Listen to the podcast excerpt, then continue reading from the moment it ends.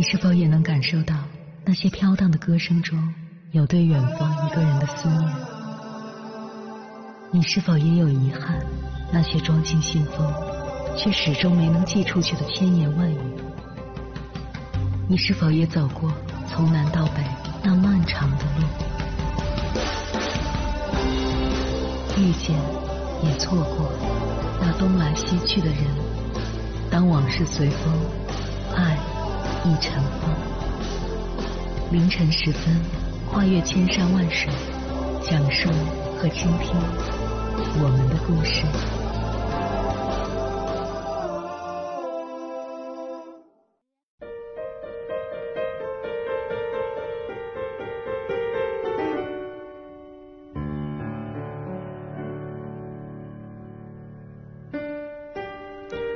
欢迎回来，各位夜行者，这里是正在直播的中国交通广播心灵夜话栏目《千山万水只为你》，深夜不孤单，我是迎波，我要以黑夜为翅膀，带你在电波中自在飞翔。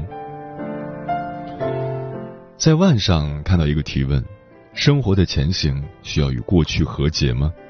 有一个叫不辣的网友回复说：不需要与过去和解。为什么要与过去和解？除非我死了，或者快死了。人既不是神，也不是圣人，又很脆弱。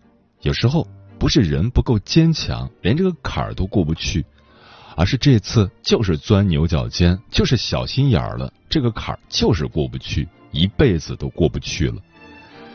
无常生活所带来的非尽如人意的经历，不是所有的都值得被称作生活的馈赠。只有最后以喜剧收尾的，才能配得上这美名。而其他的那些，无论过去多久，只要一想起来，就像一张巨大而沉重的网，捆得人生出透不过气的苦痛，甚至不敢想的痛苦，都是人与过去无法调和的矛盾。既然如此痛苦，甚至连面对的勇气都没有，谈何和解？那是像感冒一样的痛苦。你不知道他什么时候会来，但是一直都在，无从警惕，也无从根治。演员岳云鹏在节目中回忆自己成名前所经历的事情，竟然不自觉的哭了起来。十五岁时的他做服务员，啤酒写错了，包三包五写错了，客人就不愿意了。他说打折不行，骂他，各种侮辱他，打五折不行，继续侮辱他。最后免单，三百五十二块钱他掏了。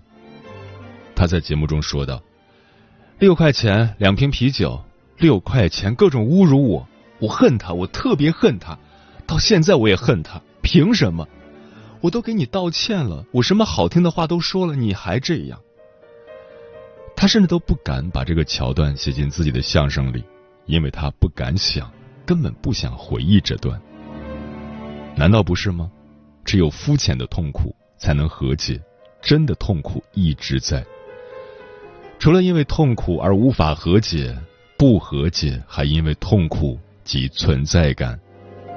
正如电影《海边的曼彻斯特》中的男主角那样，因为自己的疏忽，失去了三个可爱的孩子。孩子的死去，妻子的离开，原本幸福生活的终结，让男主角变成了一座空城。一方面，男主角沉浸在过去的痛苦记忆中无法自拔。另一方面，在当下的生活里，他失去了自我的存在感。而继续生活下去的动力，最易得的方式，就是从过去的痛苦中寻找存在感。正如廖一梅在《恋爱的犀牛》里所写的：“人失去存在感的时候，不知道自己是谁的时候，会非常的恐慌。”会用一切的办法来确定这个存在感，甚至用痛苦。当过去巨大的阴影无法摆脱的时候，不妨就带着阴影前行吧。更何况与过去和解本身就是伪命题。不管与过去和解不和解，过去都已经过去了。现在的每一天都是新的一天。与过去和解，并不代表就能开始新生活；不与过去和解，也不代表就不能开始新生活。生活就是一个长镜头，有什么就是什么。既然不能在其中加加减减，能做的无非就是承认自己过去的无法调和。与其和解，不如承认。承认过去是痛苦的且无法面对，也承认自己是脆弱的。毕竟，没有什么比承认更需要勇气和胆量的了。如果生活是一场战争，生活的强者从来都不需要世界和平，而是承认战争是永恒。正如一部电影中于红所说的：“战争中你流尽鲜血，和平里你寸步难行。”活着本身就是一个，就是从一个泥潭到另一个泥潭的过程。与其从哪儿跌倒从哪儿爬起来，还不如在哪儿跌倒就在哪儿。躺一会儿，说不定一辈子就可以这么过去了。最后，由衷的觉得，这世上大抵产生与过去和解的念头，都是因为与过去无法和解。过去的无法调和，就是绳上的一个死结，拼了命使劲儿在那儿解半天也没办法，直到某一天绳子断了，这啪的一声，才算是真的和解。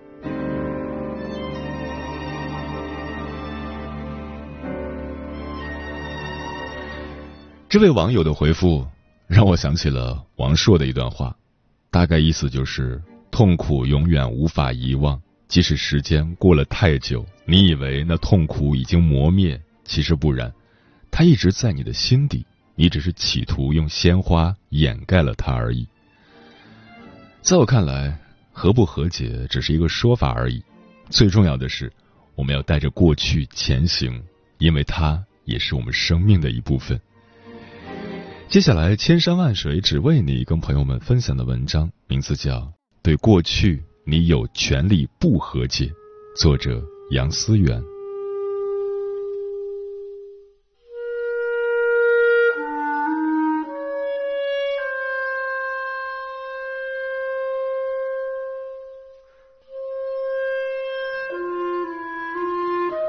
前两天有读者在后台留言问我。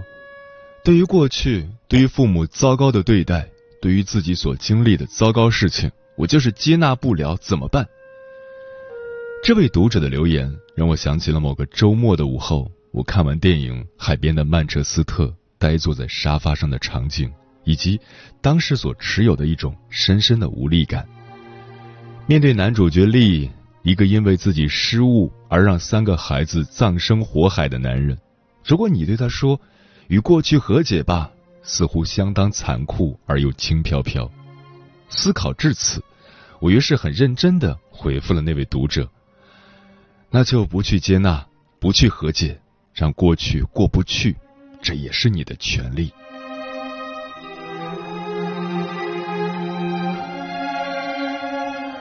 也许每一个人都有不想回望的过去，就好像张爱玲在晚年不愿意提起胡兰成。曹雪芹也不太愿意和别人说起年少时的大观园，我们也都一样。或许过去里注写着一段伤心失败的婚姻，一位糟糕透顶的父亲，一个支离破碎的家庭，一场不忍目睹的灾难。心理学上把这些不忍回望的过去统称为创伤。我们可以把创伤分为两类，第一类突发性的创伤。譬如开头提到的那部电影里的男主角，因为一场火灾丧失挚爱；又比如之前发生的四川九寨沟地震，也导致一部分人一夜之间痛失亲人。这些由突发性的事件导致我们体验到失去、失控的痛楚感，它带给我们的影响是易察觉的、明显的、激烈的。第二类，原生性的创伤。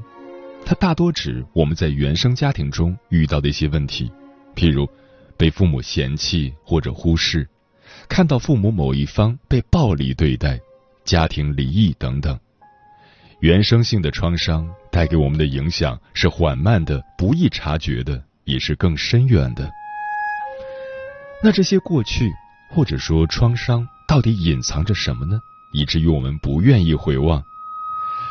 让我们穿越回你的童年，假想一下，你生活在一个不那么有爱的家庭里。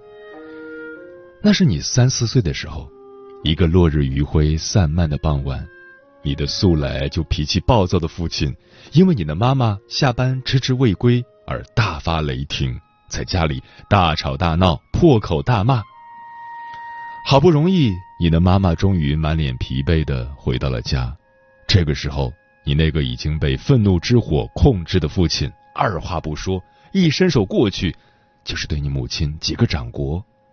母亲手里的水果还来不及放好，就散落满地。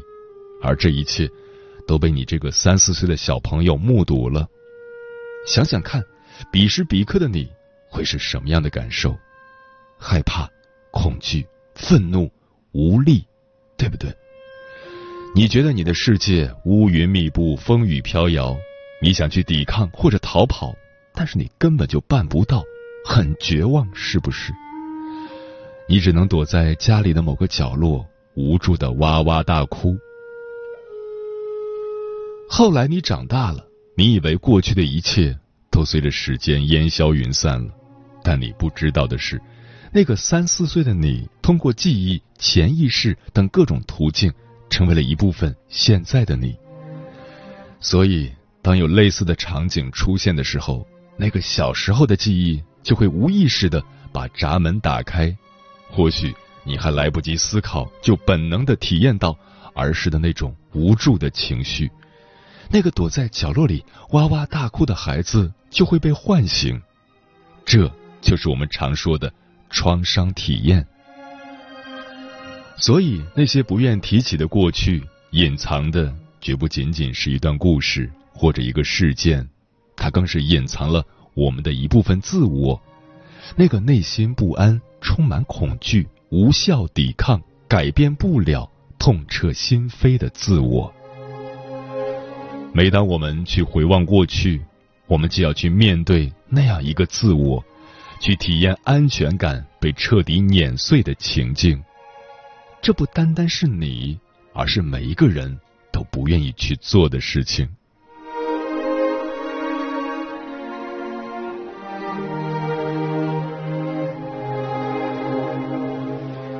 既然过去让我们如此痛苦，那要是为何我们不能洒脱的让过去真的过去呢？人类的行为动机其实很简单。我们无论做什么，一定是因为我们从中能够获得某些好处。同样，我们之所以不让过去真的过去，是因为我们能从中获得好处。我记得大概是在我小学二年级的时候，我的姥爷（南方称呼外公）因为误食某种药物，抢救无效去世了。很小的时候，我家和姥姥姥爷家是挨着的，我没事的时候就会跑过去。因为姥姥姥爷总是会做很多好吃的给我吃，如果父母因为我的某些错误要骂我，姥爷也总是站出来呵斥他们，保护我。所以在内心深处，我和姥爷的链接很深，他给了我很多关注和爱，我也因为他的存在感受到很强烈的安全感。但是，当我某一天放学，看见姥姥家里聚满了人。然后有人走过来告诉我，我的姥爷因为某种原因抢救无效去世了。对于这个突如其来的噩耗，我来不及做出任何反应，直接举起双拳去挥打那个告诉我这个消息的大人，然后大哭着喊道：“你骗人！你骗人！老爷没死！”实际上，这是我们大多数人面对创伤事件的第一反应——否认。心理学上把这种反应称呼为防御机制。我们之所以否认，是因为我们无法承认。于我而言，承认老爷的离世，意味着作为被疼爱的外孙女这部分的自我就要丧失掉，也意味着我从老爷那里获取的安全感也会随之消失，而这意味着那时候的我即将瓦解。所以在之后的很长一段时间里，我很少跑去姥姥家，也不愿意面对姥爷离世这个事实。对过去的不接纳，让我不用去体验自己被碾碎的感觉，所以我就一直停留在那种状态里。而大多数人对过去选择否认、压抑或者不接纳，是因为都和年幼的我一样，体验到了它带给我们的第一重好处，无需体验破碎的自己。然而，我们必须承认的是，不幸的原生家庭或者创伤性事件，确实会带给我们一些不好的影响，譬如情绪不够稳定、自我认同度不高、专注力不强等等。而这些不良影响或多或少的影响着我们在现实世界的发挥，或许不那么容易受人欢迎，或者不那么容易获得成功。而当我们选择不接纳过去，那意味着我们可以把现实中发生的一切都进行外归因。我总是疑神疑鬼，那是我妈对我不好，让我缺乏安全感。我总是脾气暴躁。那是小时候没被及时满足，不能怪我。我总是不信任人，那是小时候被我爸忽视了，是他的错。也就是说，我现在所有的不好都是别人的错，外界的错，跟我没有任何关系。我不需要负责任，我也不需要觉得自责或者愧疚。既然都是别人的错，也意味着我根本不需要改变。不需要成长，这就是我们从不接纳过去里获得的第二重好处：将糟糕的自己外归因，心安理得的停留在内在孩童时的自己，不用面对做出改变要经历的艰难和痛苦。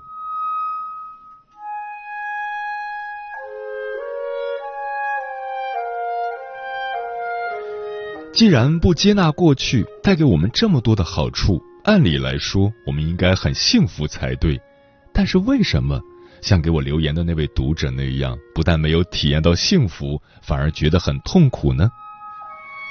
因为不接纳过去，从本质上来说就是不用面对成长。然而人又有向好的本能，发自内心的渴望成长。正是这种冲突，让我们觉得痛苦。如果你也正处于这种痛苦的状态，那么不妨跟我在心里默念这四个字：停止对抗。所谓停止对抗，就是我们能够安住当下，全然去拥抱此时此刻的你，不再用渴望成长的你对抗现实中此刻无法成长的你。说回我姥爷去世的故事，那时候的我。面对那样一个创伤性事件，本能的选择逃跑和回避，并且在大概半年的时间里拒绝接纳已经发生的事实。这就是彼时彼刻的我，一个受伤了的、惊恐万分的我。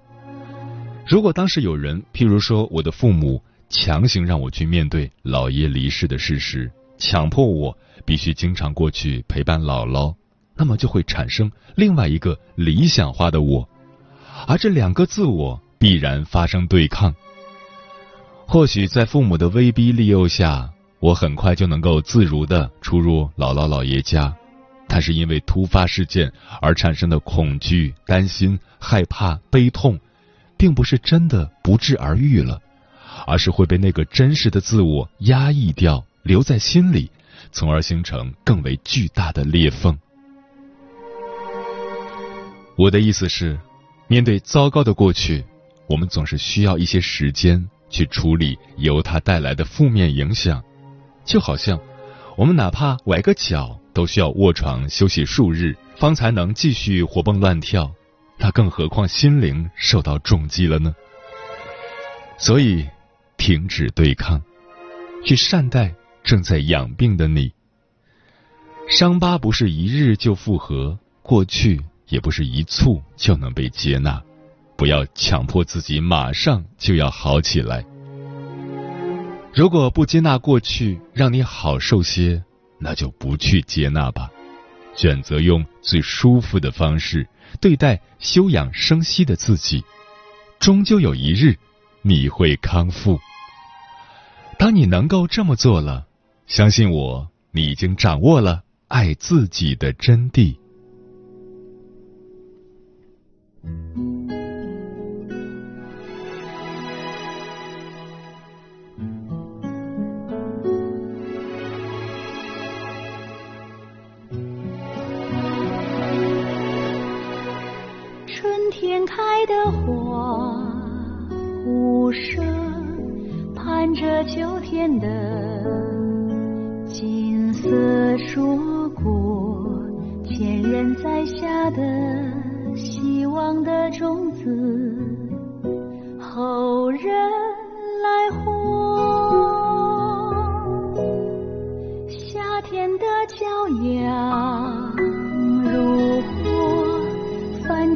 层层波，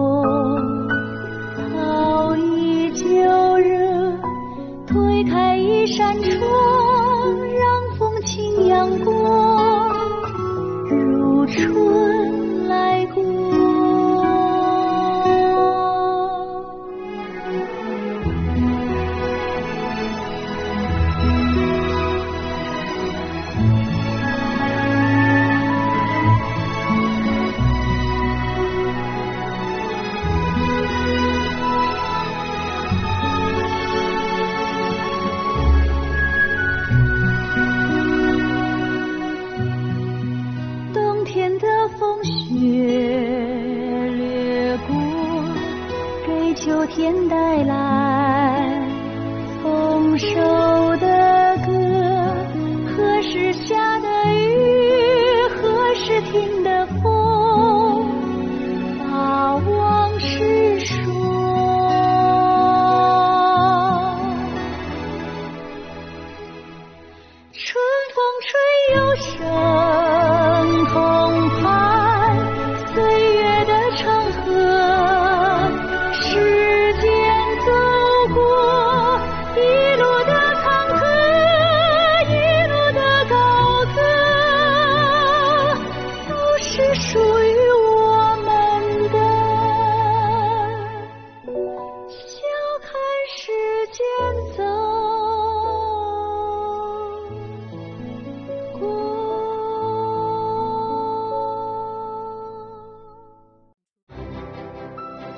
个深夜都有浓浓思念，每一段青春都有万水千山，千山万水只为你，千山万水只为你，正在路上。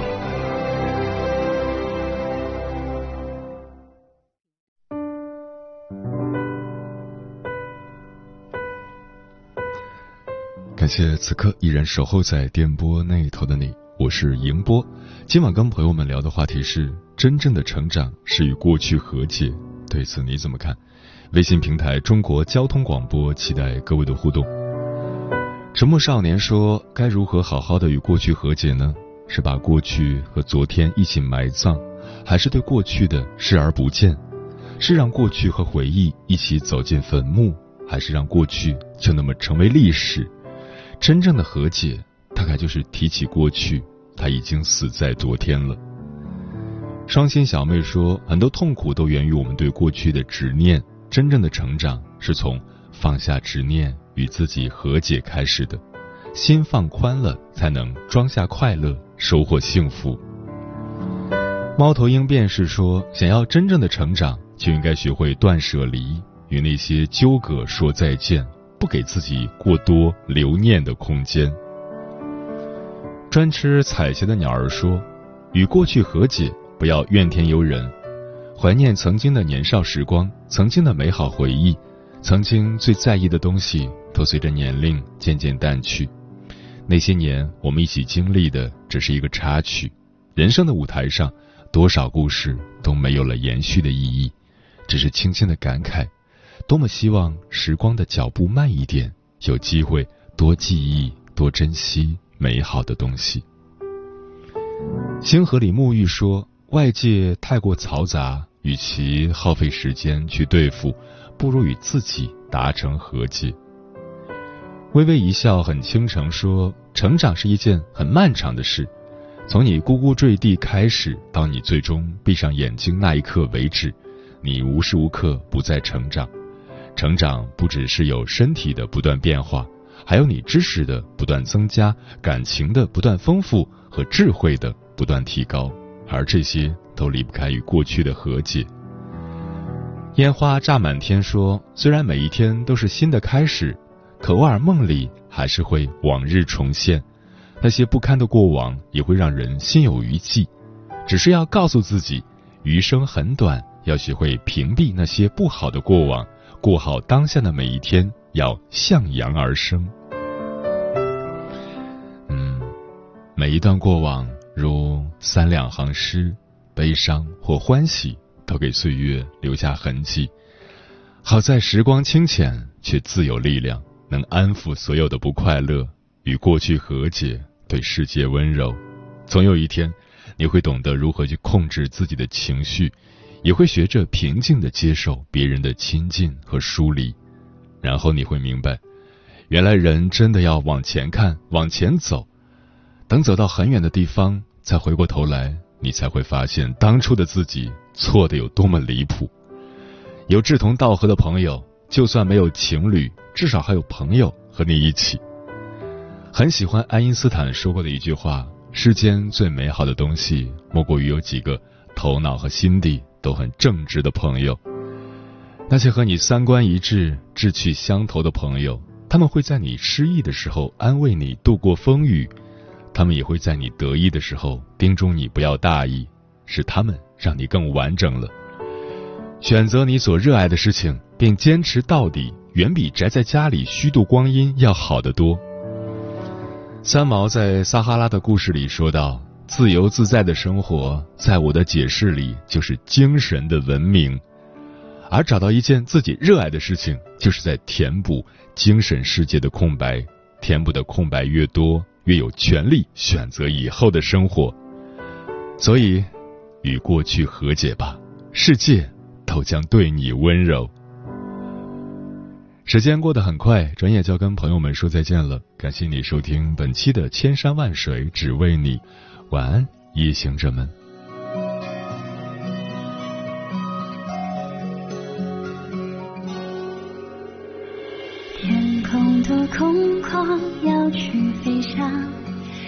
奉献那一场愿望。女孩把梦想装满行囊，浪漫的彩虹各种各样，穿过了河流，阵阵村庄，用歌声去叮嘱风霜，自己的坚强自己培养，每天把微笑当漂亮的妆。我要挥舞那双秀丽的翅膀，让小小身体爆发出力量，跟着那理想慢慢的成长，阳光照耀着我心。